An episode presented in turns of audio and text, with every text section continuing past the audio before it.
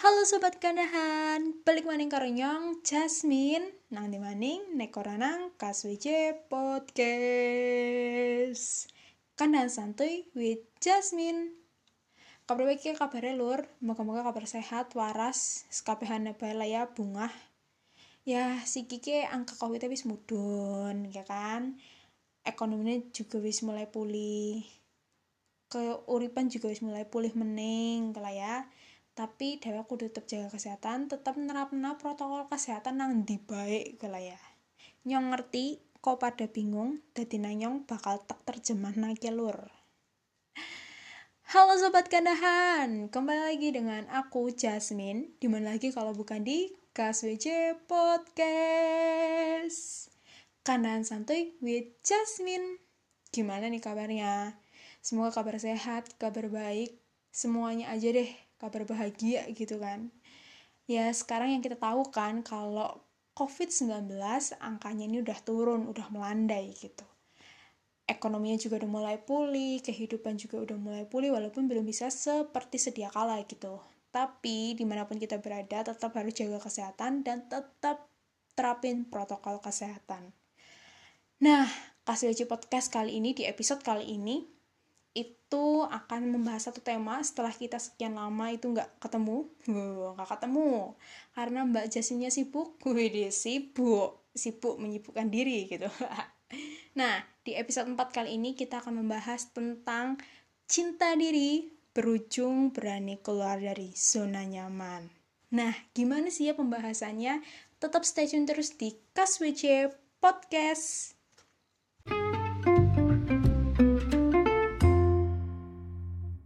Nah, sobat kanahan, kali ini aku udah datengin uh, sobat aku nih, ya punya yang punya pengalaman banyak banget di kehidupannya, yang tentunya lebih dari aku dan aku rasa ini ceritanya bisa menginspirasi kalian yang mungkin saat ini ada di posisi yang ya butuh pencerahan seperti itu. Siapa lagi kalau bukan kakak Veronica? Halo kak. Hai, hai. Halo Kak, apa kabar? Baik-baik saja. Wow, luar biasa. Baik-baik saja, sehat di tengah ketidaksehatan ya kan? Tapi tetap sehat dan tetap bahagia lah ya. Iya dong, harus. Jangan lupa prokes 5M ya. Aku selalu menggaungkan ini di mana pun aku berada. luar biasa. Ya iyalah, kan orang ini kan punya bisnis untuk membantu cepat pulih seperti itu. Nah, Iya benar daripada di sini terus ya kan. Hmm, benar banget. Mengajak orang lain hidup sehat. Betul banget. Nah, sobat kandahan, kakak Veronica ini adalah owner dari kedai ngopi lokal dan tanah mertua. Wow, luar biasa banget. Boleh ceritain dong kak singkat tentang ya. ngopi lokal sama tanah mertua itu usahanya apa sih? Oke. Okay ini sekalian promosi ya jangan lupa teman-teman pada datang ya meramaikan lapak dan kedai kita. Jadi tuh uh, kopi lokal ID tadi kurang ya kopi lokal.id oh oke okay. sorry koreksi kopi lokal.id dan tanah merta tuh sebuah kedai uh, hanya take away aja sih. Dengan menu-menu kopi yang pastinya kopi lokal Indonesia sama beberapa makanan berat dan menuju ke makanan ringan sih makanan berat kayak nasi dan segala macam. Jangan lupa pada datang dan take away only ya nggak makan di tempat karena lagi-lagi masih pandemi nggak boleh makan-makan kumpul-kumpul banyak. Wow. lebihnya seperti itu bisa, bisa dicek di Instagram tanah mertua terus uh, wow luar biasa banget. Terutama yang buat wilayah Purbalingga, Purwokerto, Banjarnegara gitu ya kak. Bisa langsung cheers order. BTW udah jadi GoFood sama GrabFood gitu ya kak? Yes, bisa bisa order di GrabFood, eh GrabFood, sorry sorry, GrabFood tanah mertua, oke? Okay? Wah luar biasa. Oke, okay, yuk yuk order. nah ngomongin tadi udah ngomongin ini ya sedikit tentang bisnis dari Kak Vero sendiri Nah, Kak, aku mau tanya-tanya nih, mau sedikit mengulik-ulik gitu. Kepo ya? Ya? Iya nih kepo nih. tapi yang jelas keponya ini aku tapi aku berharap sih apa yang aku kepoin ini bisa berguna buat teman-teman di luar sana yang mungkin pernah mengalami atau ada di fase yang ya masa-masa umur 20-an lah gitu. Nah, Kak, aku mau tanya nih pertama saat ini udah di tahap mencintai diri sendiri apa belum sih kak? Uh, kalau itu pertanyaannya sih memang secara ini secara jujur aja sih aku dari dulu memang uh, bukan apa-apa ya kayak ya memang dari dulu aku mencintai diriku apa adanya gitu ya. Mm-hmm. jadi kayak uh, kayaknya sih aku belum pernah ada di fase yang kayak aku nggak suka sama diriku sendiri gitu. Kenapa sih aku harus kayak gini? Kenapa kok aku nggak kayak gitu? Aku sih belum pernah sampai ke tahap itu sih jadi bisa dibilang apakah aku ada di tahap mencintai diri sendiri? Ya memang dari dulu aku seperti itu gitu. Jadi kayak mungkin uh, yang dari pernah aku tahu gitu teman-teman uh, anak-anak masih umur umur 20 tahun aku uh, sampai sekarang sih belum pernah ada di tahap aku nggak mencintai diriku gitu. Aku ya aku senang sama keadaanku. Lebay nggak sih? Kayak berasa apaan aneh banget masa sosok iya banget nih? Kayak paling yoi banget nih diri diri kamu gitu. Cuman kayak aku beruntungnya sih aku ngerasa bersyukur aku nggak pernah ada di tahap kayak aku nggak suka nih dengan keadaan keadaanku yang kayak gini gitu jadi masih masih on track mencintai diriku yang apa adanya gitu. Wow, luar biasa banget nih. Nah, itu tuh kan kalau Kak Vero tadi bilang kan, uh, ya udah lah ya, mungkin karena memang dari sononya anaknya ya cuek apa adanya kayak gitu ya kak, jadinya ya udah ini diri gue iya gitu. sih, iya jadi aku kadang kayak tahu nggak peduli lah orang mau ngomongin aku kayak gimana ya emang aku kayak gini gitu tapi bukan berarti uh, istilahnya aku cuek 100% dengan apa yang orang lain omongin gitu. Jadi kayak hmm. misalnya, ih kamu kayaknya belum banget nih, ini kayak kurang di make upin dikit gitu. Nah di situ uh, ada tahap-tahap oh iya uh, ngaca nih kayaknya memang kok menyedihkan sekali sih tanpa make up misal seperti itu. Jadi nggak uh, 100% aku cuek dengan omongan orang tapi kayak membatasi diri aja apa yang perlu aku perlu aku dengerin apa yang nggak perlu aku dengerin gitu. Jadi e, ngerti batasan diri sendiri. Apa sih yang memang kira-kira nggak bikin aku overthinking gitu? Hmm, lagi-lagi berarti menyaring apa yang diomongin orang tentang diri kakak gitu ya komentar ataupun saran kayak gitu iya, disaring lagi uh, nah Kak Vero kan tadi udah di tahap mencintai diri sendiri. Kan mesti tahu dong hmm. kelemahan dan kelebihan dari diri Kak Vero itu sendiri. Dan aku ngeliat nih selama aku bergaul sama Kak Vero Kak Vero tuh kayak terus jadi orang yang berani keluar dari zona nyaman gitu. Kadang kan orang tuh kalau mau berani dari zona nyaman, keluar dari zona nyaman itu kayak quote kayak ntar bisa sukses nggak ya gitu. Nah dari Kavero sendiri kan aku ngeliat juga berbanding banget nih antar dulu jurusan kuliah sama pekerjaan yang sekarang Kavero pilih gitu kan. Nah itu tuh iya, betul. gimana sih prosesnya maksudnya kayak kok bisa untuk berani oke okay, aku ambil ini gitu. Dari awalnya tuh gimana gitu kan tuh kayak balik lagi sih ke apa yang udah ngomongin tadi. Setidaknya kita kenal sama diri kita sendiri dulu. Apa sih yang kamu senengin? Apa sih yang uh, menurut kamu itu bisa bikin kamu jadi upgrade gitu? Dalam artian kayak upgrade skill atau upgrade kepribadian jadi lebih baik dan segala macam gitu. Kalau kita udah tahu uh, kita senangnya apa sih? Kita nyamannya itu di mana sih gitu. Jadi menurut aku di saat uh, kita mau melangkah istilahnya aku harusnya ke A nih tapi kayaknya ke B asik juga nih walaupun aku masih belum tahu B nanti akan gimana. Nah kalau tidak punya kalau udah punya pemikiran kayak gini itu berarti adalah sebuah sinyal kalau kita akhirnya nanti bisa melangkah nih ke tempat yang istilahnya bukan zona nyaman kita gitu. Tapi bisa jadi saat kita melangkah ke sana eh ternyata di sana lebih nyaman dari zona nyaman kita gitu. jadi yang pertama banget nih kamu harus kalau tahu diri kamu diri kamu sukanya apa? Kamu senangnya di bidang apa kamu jagonya di bidang apa sih gitu. Nah kalau itu udah kita udah pegang dulu jalannya pasti akan lebih enak. Nah lebih enaknya itu kan pasti ada proses di mana orang lain di dalam tanda kutip mencibir lah kayak ih ngapain sih kamu ke situ? Itu kan nggak cocok banget. Ya, sama istilahnya bidang yang kamu gelutin gitu. Sebagai ya for your information ya aku kan lulusan IT aku personal komputer tapi sekarang aku berbalik bukan berbalik sih ya kayak uh, aku lebih memilih akhirnya jadi entrepreneur yang mana aku nggak bekerja tapi nggak bekerja untuk orang lain tapi aku bekerja untuk diri aku sendiri gitu mm-hmm. nah uh, dalam dalam perjalanan itu kan kayak uh, menurut aku sih nggak berat-berat banget ya. Cuma uh, lebih berat lagi kalau kita kayak terlalu memusingkan pikiran orang kayak aku sering banget lah aku sering banget dengar kamu kan sarjana masa kamu jualan? Gitu. Enggak sayang kamu gelar sarjana kamu gitu. Itu yang pertama. Loh kamu kan sarjana komputer kok kamu nggak belajar nggak nggak kerja di komputer coding dan segala macam. Itu yang kedua. Yang ketiga kamu udah punya ini nih apa namanya gelar. Kenapa gelarmu itu nggak dipakai buat kerja?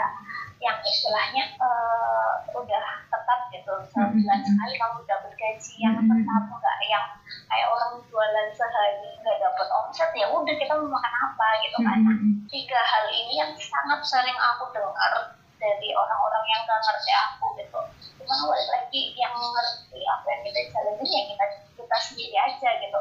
Nggak mungkin dong aku akan menjawab menjelentrehkan ke setiap orang yang ngomong kayak gitu. Ini loh prosesku itu seperti ini. Kamu uh, harus tahu kenapa aku memilih ini dan segala macam. Karena nggak buat aku nggak semua orang perlulah kita ceritain kayak gitu gitu. Karena yang pertama nggak penting buat mereka. Mereka cuma ngerti ya dari permukaan aja kita kayak gimana. Terus yang kedua tuh buang-buang energi gitu. Buat apa sih kita ngomong sesuatu ke orang lain yang orangnya juga nggak bakal paham gitu loh. Jadi kayak ya udahlah daripada kita mengeluarkan energi banyak yang akhirnya malah kita kesel sendiri buat apa? Biarin mereka menikmati apa yang udah kita kerjain gitu. Nanti kan pada saat mereka akan akhirnya semoga sih ya akhirnya bilang oh iya ternyata dia tuh emang lebih maksudnya di bagian ini nih gitu. Misal seperti itu. Atau memang oh, ternyata dia jago juga nih di ginian gitu. Jadi biarin orang melihat hasil kita tanpa dalam masuk ke proses yang kita alami. Karena proses itu ya kita yang alamin gitu nggak nggak nggak seharusnya kita menjelaskan ke semua orang tentang apa yang udah kita jalanin gitu.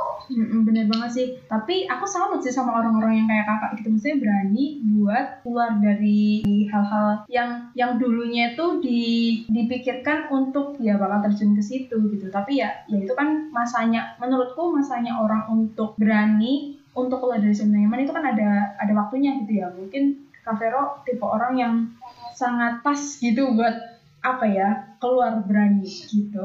Dan satu lagi hal yang yang paling aku kayak nggak suka tuh banyak orang yang merasa wah percuma dong kamu sekolah atau kuliah tinggi tinggi tinggi apa eh, lulusan IT tapi ternyata hanya jadi kayak gini ternyata cuma jualan kopi nah mereka nggak ngerti bahwa dalam perkuliahan itu empat tahun kita kuliah kita nggak dia sia-sia aku memang uh, kuliah IT tapi dalam perkuliahan itu aku ada belajar manajemen ada terus ada customer relationship management juga ada sampai ke sistem-sistem kecil aku juga belajar gitu. Jadi nggak semua yang uh, mereka omongin itu iya benar gitu. Karena mereka kan nggak ngerti kuliah IT kayak gimana.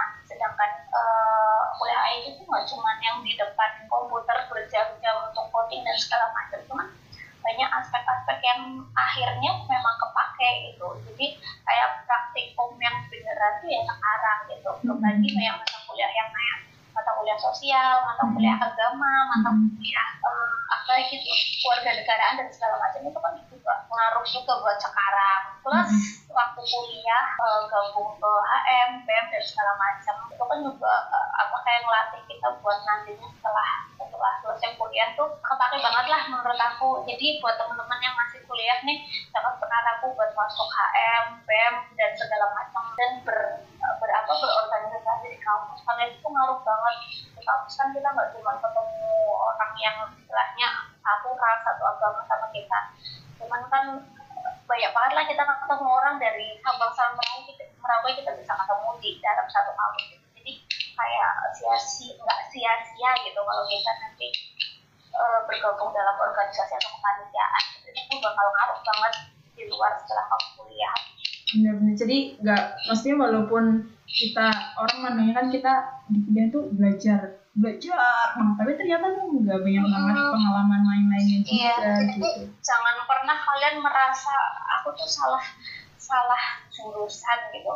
Ya memang salah jurusan itu hal yang hal yang memang itu pasti kita terasa cuma jangan sampai setelah kita lulus kok kita nggak dapet apa-apa nih ternyata waktu kuliah buat aku sih itu salah besar ya. Karena memang di satu sisi kayak misal aku di coding aku memang gak jago. Cuman di di luar itu di luar mata kuliah coding itu itu bisa membuat bisa ngaruh banget buat setelah kita keluar dari kampus. Hmm, Oke, okay. nah kak beralih nih, pasti ini dong uh, pernah ngerasain kayak down, kayak nggak nggak semangat, mungkin ya.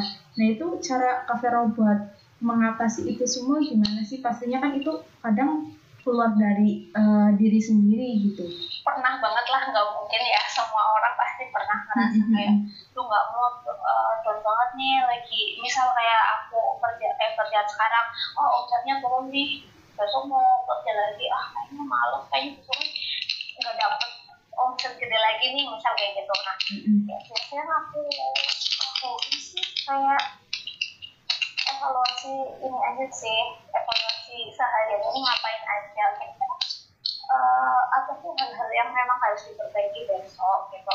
Nah buat yang apa kayak ngerasa down dan segala macam kayak itu kan kayak perasaan hati ya. Mm-hmm. itu kalau aku sih balikin lagi kayak tujuan awalku tuh mau ngapain sih? Masa kamu udah sejauh ini cuma gara-gara masalah kecil kamu down gitu. Nah terus kalau begitu setelah aku tahu ternyata aku cuma lagi capek aja nih atau aku lagi kayak males aja nih. Nah hal-hal yang biasanya ningkatin mood tuh kamu ngapain sih? Gitu. Kayak misalnya kalau aku yang pertama ningkatin mood aku makan enak terus apa dengerin musik. Nah biasanya cuma dua itu aja sih. Cuma dua itu aja yang biasa aku biasa aku lakuin. Jadi kamu harus ngerti kamu nggak moodnya kenapa kamu downnya kenapa apakah karena orang apa dengerin omongan orang atau segala macam. Nah kalau kamu udah tahu kenapanya nih kamu bisa menentukan uh, ini apa step selanjutnya gimana sih caranya aku ngurangin atau menghilangkan rasa nggak mau rasa sedih rasa apa down gitu. Jadi kayak sebab akibat gitu lah oh berarti kembali lagi mengenali diri sendiri dan mengingat tujuan awal gitu ya kak? Tujuan iya. hidup kita. Hmm, bener wah. Hari ini aku dapat insight yang luar biasa banget nih buat mengingat uh, tujuan awal hidupku dan lebih mau mengenal diri sendiri. Asik.